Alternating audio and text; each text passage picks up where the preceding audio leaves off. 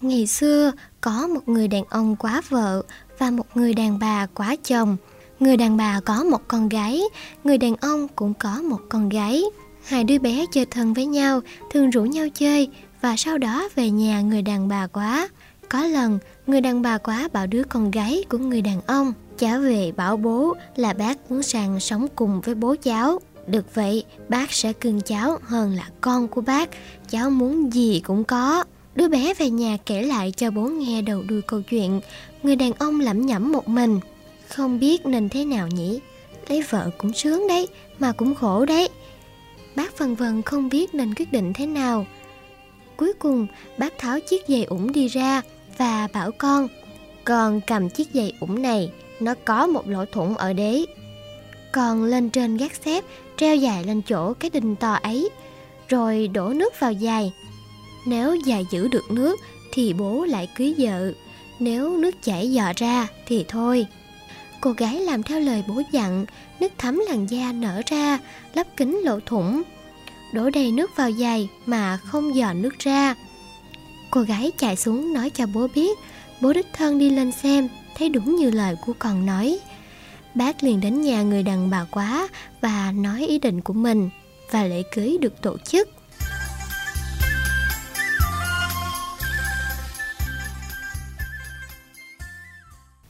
Giờ đây, dì ghẻ ghét cô con riêng của chồng ra mặt, mụ ghét cay ghét đắng cô ta, luôn giờ đầu dắt trán tìm cách hành hạ cô.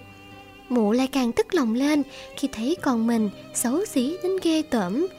Con riêng chồng đã đẹp lại có duyên. Vào một ngày mùa đông, tiết trời bằng giá, tuyết phủ đầy khắp núi và thung lũng. Mụ dì ghẻ làm một chiếc áo bằng giấy, gọi con chồng lại và bảo Đây, mặc chiếc áo này vào, rồi vào rừng hái cho tao đầy một lẵng dâu tây, tao đang thèm dâu tây. Cô gái than Trời ơi, thật có khổ tôi không? Làm gì có dâu tây mọc trong mùa đông? Khắp nơi tuyết phủ trắng xóa, đất cứng giá lạnh. Ngoài trời lạnh buốt đến nỗi hơi thở muốn đóng băng, đã gió thổi lạnh như cắt da, buốt thấu vào từng khớp xương. Trời lạnh thế mà mặc áo giấy thì sao mà chịu nổi? Di ghẹ quát. Mày muốn cãi tao hả? Muốn sống thì đi ngay, có lấy được đầy lẳng vào tay thì hãy vác mặt về nhà. Mụ đưa cho cô một mẫu bánh mì đã khô cứng và nói Bánh để ăn cả ngày đấy Mụ nghĩ bụng Nó thế nào cũng chết vì đói, vì rét cho mà coi Thôi thế thì rảnh mắt Cô gái đành vâng lời Mặc áo giấy vào và cầm lẳng đi vào rừng ở ngoài tuyết phủ mênh mông Không đâu có lấy một ngọn cỏ xanh. Tối giữa rừng cô thấy có một căn nhà nhỏ Có ba người lùn đứng nhìn ra. Cô chào họ và khẽ gõ cửa, họ nói Xin mời vào. Cô bước vào trong nhà, ngồi trên chiếc ghế dài bên lò sưởi. Cô thoa tay sưởi cho ấm và định ăn sáng Thì ba người lùng nói Cô chia cho bọn tôi chút đi.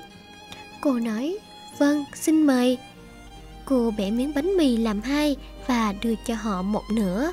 Họ hỏi cô Ăn mặc mong manh thế mà lại đi rừng giữa mùa đông gió lạnh để làm gì hả cô? Cô đáp Trời ơi, tôi phải đi hái cho được đầy một lẵng dâu tây. Có lấy được thì mới dám về nhà. Đợi cô ăn xong bánh, họ đưa cho cô một cái chổi và nói Cô cầm chiếc chổi này ra quét cho sạch tuyết ở phía sau nhà. Khi cô đang quét tuyết ở sau nhà, ba người lùng nói chuyện với nhau. Cô ấy hiền lành và tốt bụng quá Chia bánh cho chúng ta ăn. Giờ ta nên cho cô ấy cái gì nhỉ? Người thứ nhất nói Ta ban cho cô ấy sắc đẹp mỗi ngày hơn trước. Người thứ hai nói Ta ban cho cô ấy điều này cứ nói xong một tiếng Lại có một đồng tiền vàng ở miệng rơi ra Người thứ ba nói Ta ban cho cô ấy điều này có một ông vua sẽ đến chọn cô làm hoàng hậu. Các bạn có biết cô ấy tìm thấy gì không? Dưới lớp tuyết, cô quét đi toàn là dâu chín. Dâu chín màu đỏ nâu trông thật ngon lành. Cô lượm đầy lẳng, lòng hết sức vui mừng và chạy vào nhà bắt tay từng người, cảm ơn họ. Cô chạy về nhà, đưa cho dì ghẻ thứ mà bà hạch sách. Cô bước vào và nói Con chào mẹ Thì có một đồng tiền vàng rơi ra từ trong mồm. Rồi cô liền kể lại những chuyện tai nghe mắt thấy ở trong rừng. Cô cứ nói mỗi tiếng lại có một đồng tiền vàng từ trong mồm rơi ra. Chẳng mấy chốc mà phòng đầy tiền Cô còn gì ghẻ kêu Người đâu mà làm cao vậy? Giết tiền dằn ra khắp nền nhà. Trong thâm tâm cô rất cảnh ghét Cũng muốn vào rừng tìm dâu. Mẹ bảo, Không được đâu, con gái cưng của mẹ. Trời rét lắm, Tới mức có thể chết cống đấy. Cô không để cho mẹ được yên, Mẹ cũng đành cho đi. Bà mai cho cô một chiếc áo lồng thật đẹp. Đưa cho cô bánh mì bơ Và bánh ngọt đem theo. Cô cứ thẳng hướng ngôi nhà trong rừng mà đi. Tới nơi, cô thấy ba người lùn cũng đang đứng trong ra. Cô không thèm chào hỏi họ, mà cũng chẳng ngó quanh. Vội vã lật đật đẩy cửa bước vào, Ngồi luôn xuống bên lò sưởi. Thản nhiên lấy bánh mì bơ và bánh ngọt ra ăn.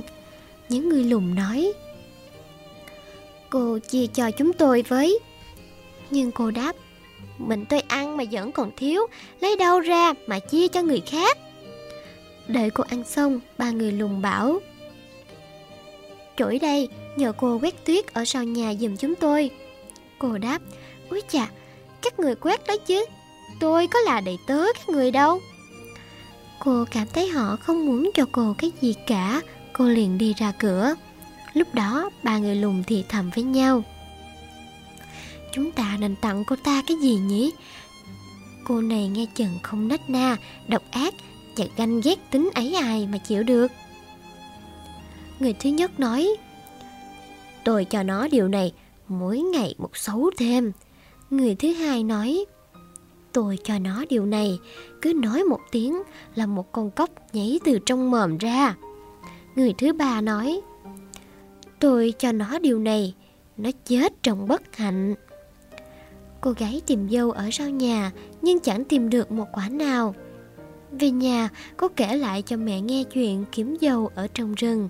Cứ mỗi tiếng cô nói ra Là lại có một con cốc nhảy từ trong mồm ra Khiến cho mọi người kinh tởm Trong lúc đó Đứa con riêng của chồng Cứ mỗi ngày một xinh gái hơn Chuyện này làm gì ghẻ càng tức giận lúc nào cũng tìm mọi cách để hành hạ cô. Mụ lấy nồi bắt lên bếp lửa để luộc sợi. Luộc xong, mụ quàng sợi lên vai cô gái đáng thương, đưa cho cô một cái rìu, bắt cô phải ra sông đã đóng băng, đào một cái lỗ để chuốt sợi. Cô lẳng lặng mang sợi ra sông, lấy rìu bổ đá. Cô đang mãi làm thì có một chiếc xe đẹp lộng lẫy chạy tới. Vua ngồi ở trong xe hỏi với ra. Cô gái ơi, cô con nhà ai và làm gì đấy? Tâu bệ hạ, tôi chỉ là một cô gái nhà nghèo đang chuốt sợi. Nhìn thấy cô gái có sắc đẹp, nhà vua chạnh lòng thương và hỏi Thế cô có muốn đi cùng ta không? Cô đáp Tâu bệ hạ, tôi cũng thích. Lòng cô mừng, phen này có dịp đi cho rảnh mắt mẹ con mụ gì ghẻ. Cô lên xe đi với nhà vua đến hoàng cung lại cưới được tổ chức linh đình đúng như lời ban của những người lùng. Năm sau hoàng hậu trẻ tuổi sinh con trai mẹ kẻ được tin mừng lớn ấy, cùng con đến hoàng cung giả vờ thỉnh thầm hỏi. Đợi khi nhà vua đi mua di ghẻ độc ác túm tóc hoàng hậu, con gái nhấc chân, chúng ném bà qua cửa sổ xuống dòng nước đang chảy. Liền sau đó, đứa con gái xấu xí của mụ trèo lên giường, mụ già chùm khăn kính đầu nó. Khi nhà vua quay trở lại, muốn nói gì đó thì mụ kêu lên, xin bệ hạ nhẹ chân hoàng hậu đang mệt, người mồ hôi ra như tắm. Bệ hạ cho hoàng hậu yên nghỉ ngày hôm nay. Vua không hề nghĩ tới chuyện ác ý. Sáng hôm sau, vua lại tới. Vua hỏi thăm sức khỏe hoàng hậu. Cứ sau mỗi tiếng hoàng hậu nói ra khi trả lời, Có một con cóc nhảy ra từ mồm, Chứ không phải tiền vàng. Vua hỏi tại sao như vậy? Mụ già bảo, Đó là tại mồ hôi ra nhiều, Chắc cơn bệnh sẽ qua. Giữa đêm Người đầu bếp thấy một con thiên nga Bơi theo rãnh nước và hỏi Nhà vua đang làm gì Đang thức hay là ngủ Người đầu bếp không trả lời Thiên Nga lại hỏi khách của ta đang làm gì? Lúc ấy, đầu bếp mới trả lời. Họ ngủ sai cả. Thiên Nga lại hỏi tiếp. Con nhỏ ta thức hay ngủ? Người kia đáp. Đang ngủ sai trong nôi.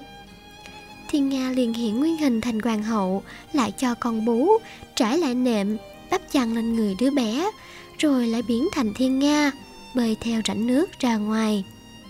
Hai đêm đầu xảy ra như vậy, đêm thứ ba, bà bảo người đầu bếp Người đi tàu ngay vua để vua tới đây vung gươm ba lần trên đầu ta ở ngưỡng cửa này. Người đầu bếp đi báo nhà vua, vua mang gươm tới, dùng ba lần trên đầu thiên nga. Sau lần thứ ba, hiện ra trước mặt vua chính là hoàng hậu khi xưa với dáng tươi cười khỏe mạnh.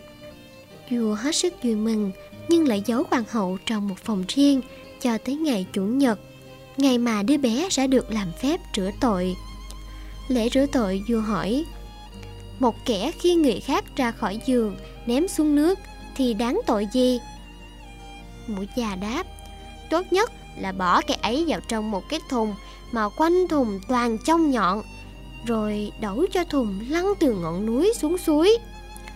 Lúc đó vua liền phán, Ngươi đã tự kết án mình đó chưa truyền cho lấy thùng lại Bỏ mẹ con một gì ghẻ độc ác vào trong Lấy đình đóng nắp thùng lại Rồi cho thùng lăn từ trên ngọn núi xuống suối